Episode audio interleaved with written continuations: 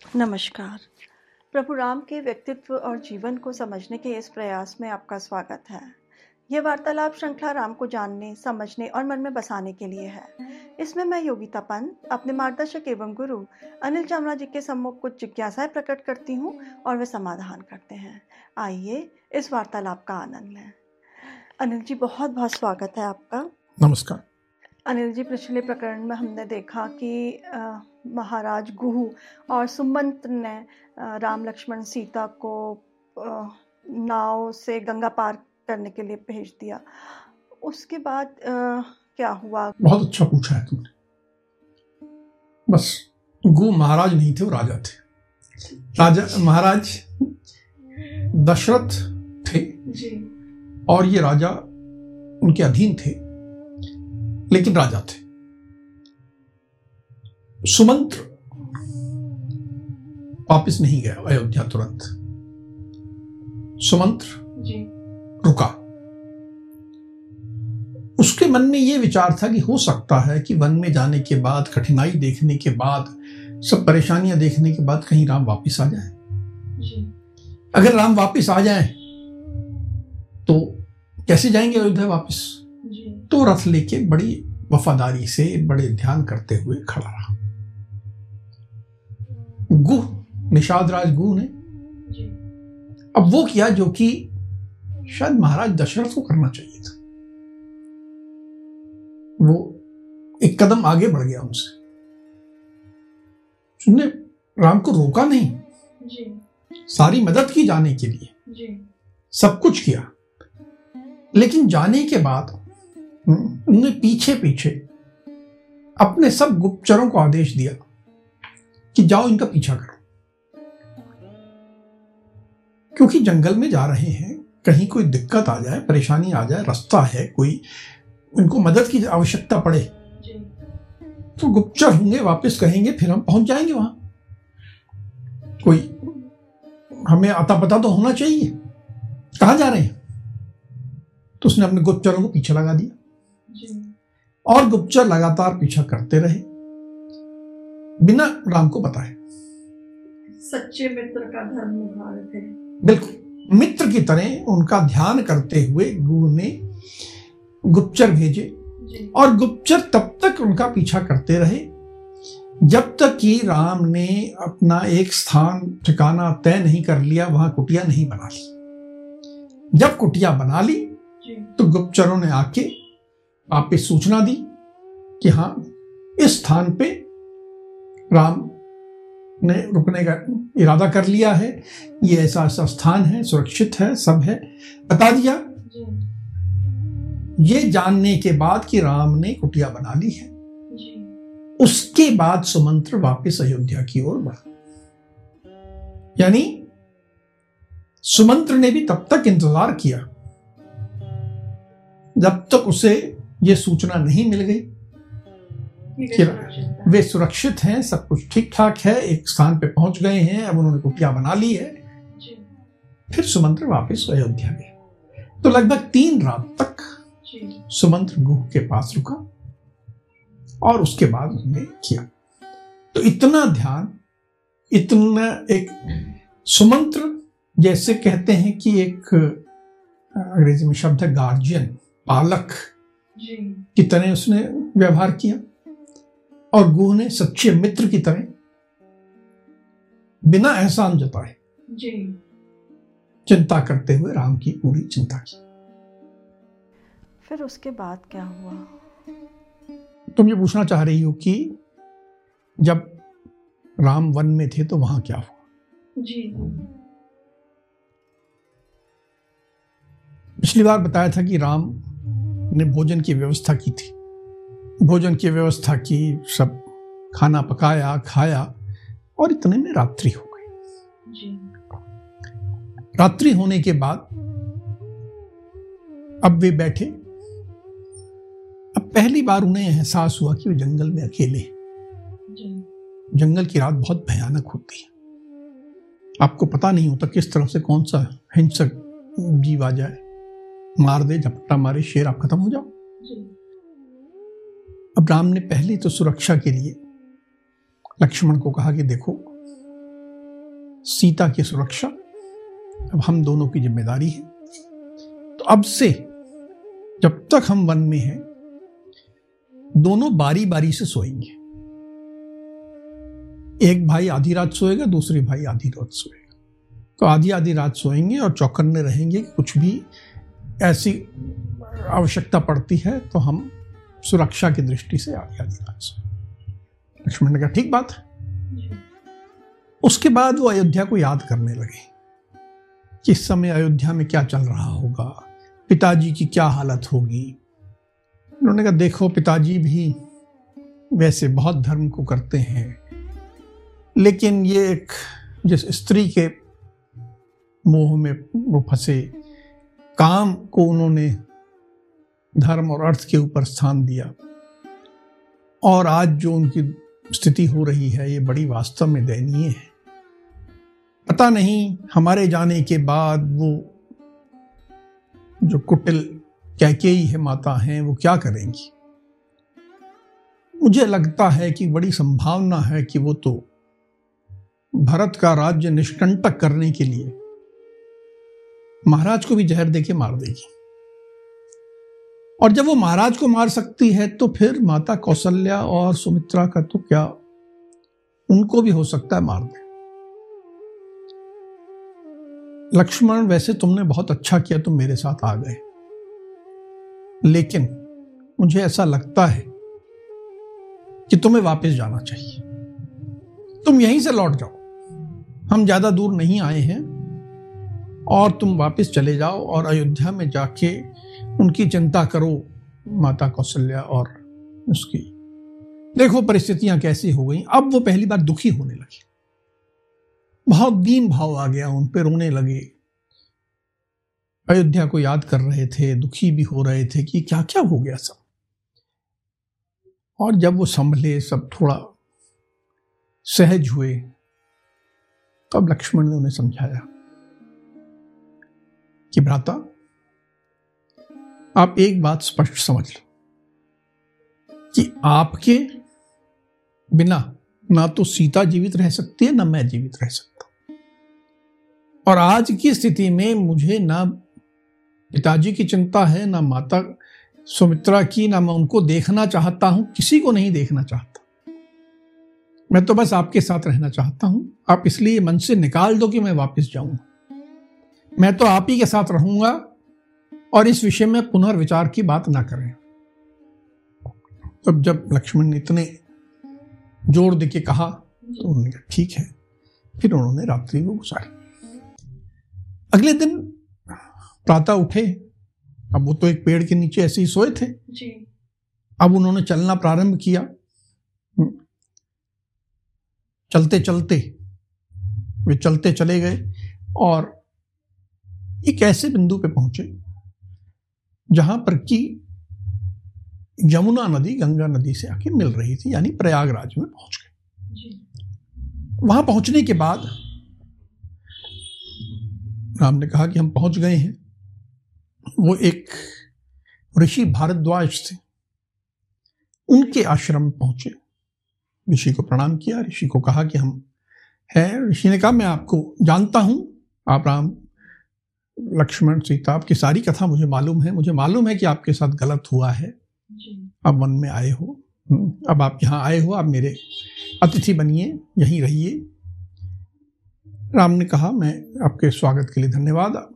हम्म, मैं आज रात तो यहीं रुकूँगा। हम्म, शाम हो चुकी थी आगे नहीं बढ़ूँगा। लेकिन आगे के लिए आप मुझे मार्गदर्शन करें कि मैं कहाँ जाऊँ? तो ऋषि भारद्वाज ने कहा कहीं जाने की आवश्यकता क्या है? मेरा आश्रम वन में है। आप यहीं इसी आश्रम में अगले चौदह वर्ष रहिए। आपको कहीं जाने की आवश्यकता नहीं है। तो राम ने कहा नहीं यह स्थान अयोध्या से बहुत निकट पड़ता है। यह धीरे धीरे मालूम पड़ जाएगा कि मैं यहाँ रुका हूँ। तो जब ये मालूम पड़ जाएगा कि मैं यहाँ रुका हूँ तो अयोध्या के लोग मेरे से मिलने आते रहेंगे। और जब मेरे से मिलने आएँगे तो मैं कुछ ना कुछ अयोध्या के बारे में बोलूँगा बात करूँगा। तो संभवतः ये भरत को पसंद नहीं आएगा। कोई राजा नहीं चाहता कि दूसरा कोई उसके राज्य चलाने की प्रणाली में बीच में कुछ बोले टिप्पणी करे बात करे ये अच्छा नहीं लगता। तो इसलिए मैं यहाँ तो नहीं रुकना चाहता। तो ऋषि भारद्वाज ने कहा कि अगर ऐसी बात है तो आप यहाँ से थोड़ी दूर पे कुछ कोस दूर चित्रकूट पर्वत है। अब वहाँ चले जाए मेरे हिसाब से वो जगह सबसे अच्छी रहेगी। वहाँ घना जंगल है एकांत है और सब तरह के जानवर हैं वनस्पतियाँ हैं आप वहीं स्थान करें। और वैसे आप यहाँ रुके तो मैं तो स्वागत है ही। तो राम ने कहा नहीं हम आपके मार्गदर्शन के अनुसार ही हम चित्रकूट पर्वत की ओर कल सुबह प्रस्थान करेंगे। अनिल जी अब आप चित्रकूट यात्रा के बारे में कुछ बताइए। अगले दिन प्रातः ये तीनों उठे और महर्षि से आज्ञा ली। तो महर्षि ने कहा मैं तुम्हारा आशीर्वाद देता हूँ स्वस्ति वाचन करता हूँ। तो जैसे एक अपने और पुत्र के लिए स्वस्ति वाचन करते हैं महर्षि ने इनके लिए स्वस्ति वाचन किया फिर इन्हें लेके गए। और बताया कि देखो ये यमुना नदी जा रही है। तुम्हें इस नदी को पार करना होगा और फिर ऐसे ऐसे मार्ग लेके जाना पड़ेगा। और रास्ते में यहाँ पेड़ आएगा फिर वहाँ से मुड़ जाना फिर ये पेड़ आएँगे फिर ऐसे मुड़ना पूरा रास्ता समझाया। और उनको विदा किया। महर्षि के जाने के बाद अब इनके पास समस्या थी यमुना नदी पार करने की। तो इन्होंने लकड़ियाँ इकट्ठी की उनको आपस में बांधा और एक नाव जैसा लकड़ी के लट्ठों को जोड़ के बनाया। उस पर ये तीनों एक एक करके चढ़े। अपना सामान था इनके पास। केवल खाली हाथ तो नहीं जा सकते ना। जी। सीता के वस्त्र थे आभूषण थे कुछ कुदाली फावड़ा धनुष तीर सब सामान उन्होंने उस पर रखा और नदी पार की। नदी पार करने के बाद थोड़ी दूर ये नदी के साथ साथ चले। फिर एक रात इन्होंने यमुना नदी के पार पे ही गुजारी और अगले दिन पुनः यात्रा प्रारंभ की। और वनी क्षेत्र से होते हुए रास्ते में अनेक हिंसक पशुओं से इनका सामना हुआ। सबको मारते हुए ये धीरे धीरे करके चित्रकूट पर्वत पे पहुँचे। चित्रकूट पर्वत पे पहुँचने के बाद फिर क्या हुआ?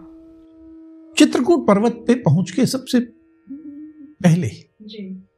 ये महर्षि वाल्मीकि से मिले। महर्षि वाल्मीकि के आश्रम में गए उनका आशीर्वाद लिया। उनसे अनुमति ली कि हम आपके बगल में रह रहे हैं। ऋषि बहुत प्रसन्न हुए कि आप आइए। उसके बाद इन्होंने अपनी व्यवस्था करनी है रहने की। तो वहीं पर सब सामग्री एकत्र की जंगल से। जी। लकड़ी घास फूस और एक अपनी कुटी का निर्माण किया। कुटी का निर्माण करने के बाद जो। उसके लिए एक अनुष्ठान होते हैं जिसके द्वारा उनको प्रवेश करने के पहले जैसे ग्रह प्रवेश का अनुष्ठान कह सकते हैं।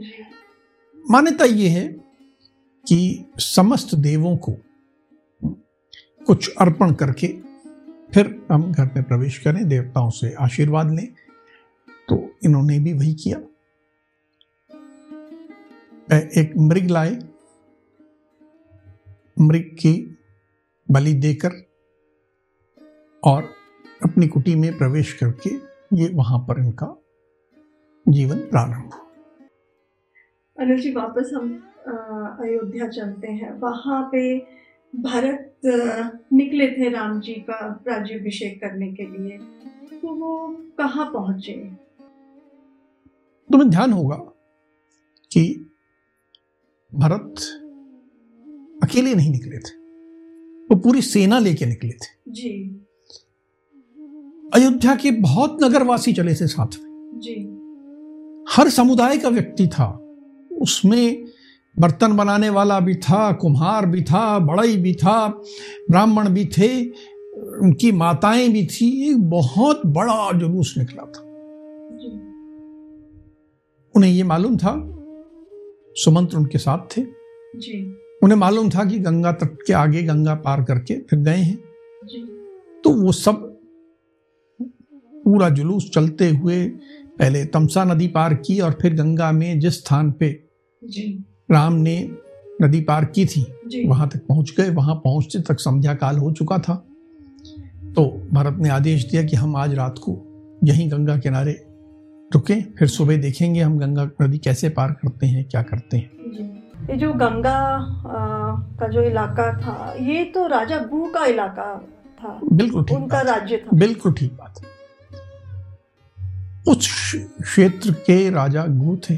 जी। उन्हें सूचना मिली कि एक बहुत बड़ी सेना बहुत बड़ा काफिला आ रहा है जिसका ना आर है ना पार है। जी। तो गु उठे कहा ये तो झंडे वगैरह देख के अयोध्या की सेना लग रही है। निश्चय ही इस समय राम तो वहाँ है नहीं। ये भरत सेना लेके जा रहा होगा। उसे सब कुछ मालूम था। जी। ने कहा ये भरत जो है बहुत दुर्बुद्धि प्रतीत होता है मुझे। ये इसको राज्य मिल गया फिर भी इसको संतुष्टि नहीं है। के का पुत्र है ये। उसी मानसिकता का होगा। ये जा रहा होगा कि मैं राम को मार दूँ वन में अकेले हैं मैं उनको मार दूँ और ताकि मेरे को कोई खतरा ही ना रहे आगे। ये पूरी सेना लेके राम को मारने जा रहा है। उसको चिंता हुई कि मेरे मित्र को मारने जा रहा है। उसने तुरंत अपने सब मंत्रियों को बुलाया सेना को आदेश दिया। बोले मुझे भरत के इरादे ठीक नहीं लग रहे। और यदि उसके इरादे खराब हैं तो यहाँ से कोई जीवित नहीं जाएगा। आज रात्रि को ही हम इन सब का काम तमाम कर देंगे। उसके पास बहुत मल्लाह थे।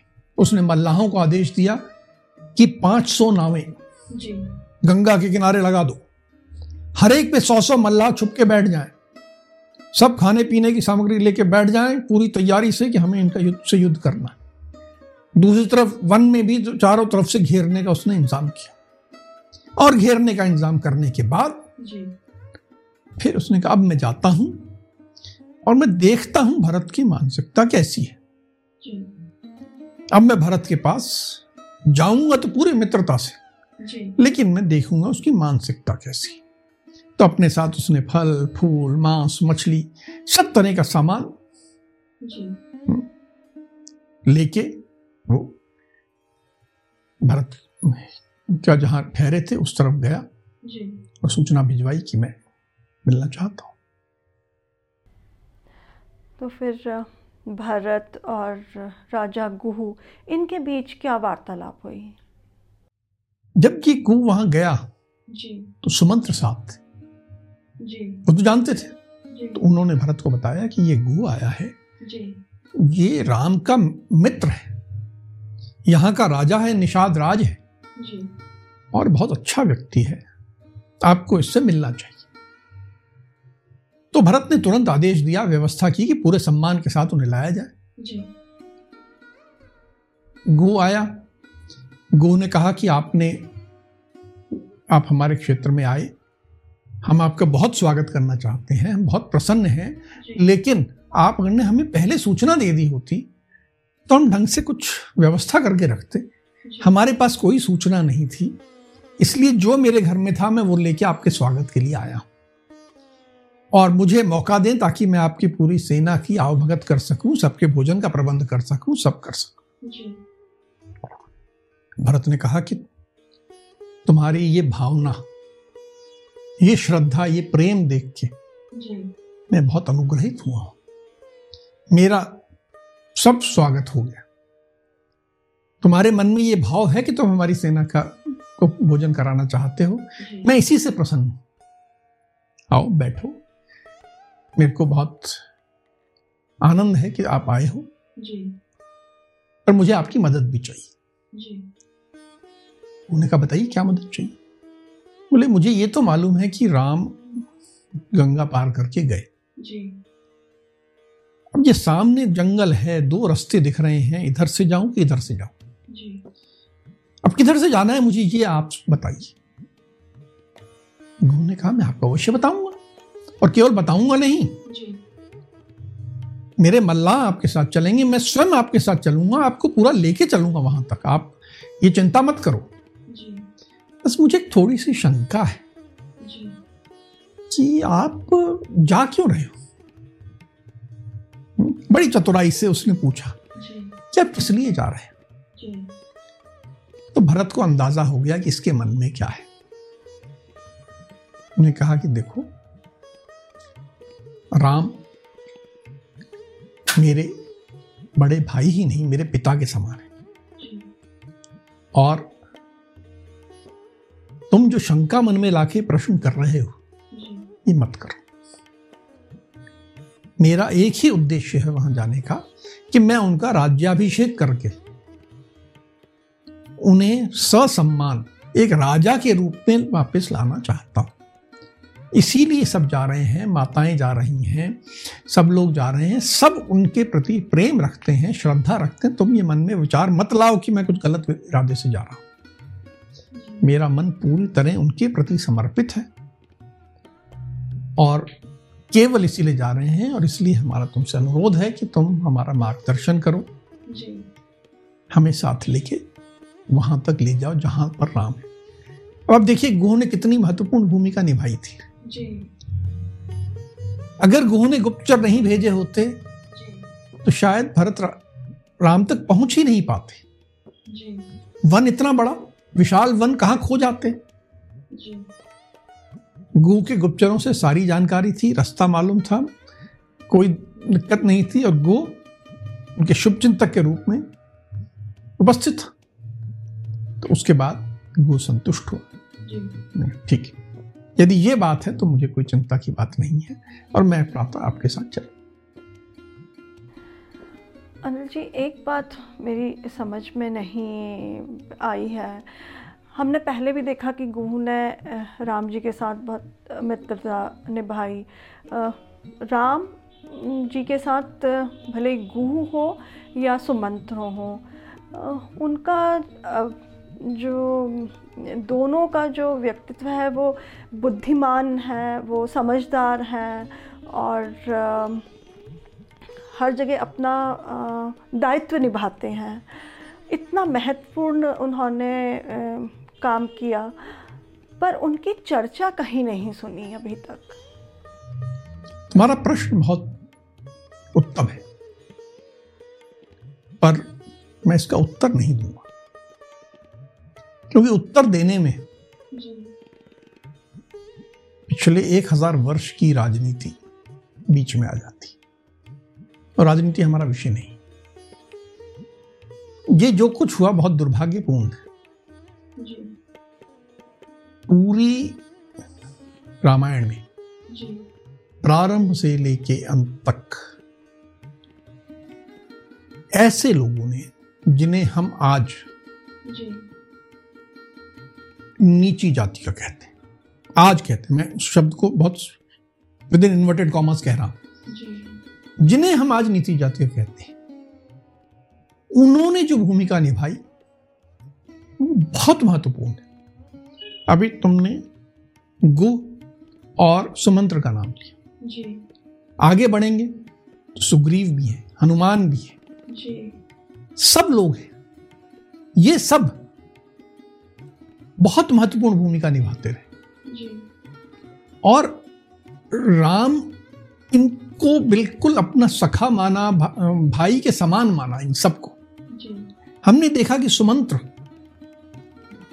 वो तो जब शमशान घाट में भरत बैठ गए नीचे दुखी हो गए तो पहले संभाला महर्षि वशिष्ठ ने और दूसरा संभालने वाला व्यक्ति था सुमंत्र जिन्होंने हाथ पकड़ के उन्हें उठाया। महर्षि ने तो दूर से केवल उपदेश दिया उनको उठाने वाले असली बात समझाने वाले सहारा देने वाले तो सुमंत्र थे ना। तो इन लोगों ने जो इतनी महत्वपूर्ण भूमिका निभाई इतना महत्वपूर्ण दायित्व निभाया। पिछले एक हज़ार वर्षों में जो ऐसे लोगों का महत्व हम धीरे धीरे कम करते चले गए ये दुर्भाग्यपूर्ण है। इसके कारण क्या है? इस पर हम चर्चा ना करें तो ज़्यादा अच्छा। चलिए आज की चर्चा को हम यही विराम देते हैं। अगली कड़ी में राम के जीवन से जुड़े कुछ अनछुए पहलुओं के साथ हम दोनों फिर उपस्थित होंगे। राम राम। राम राम।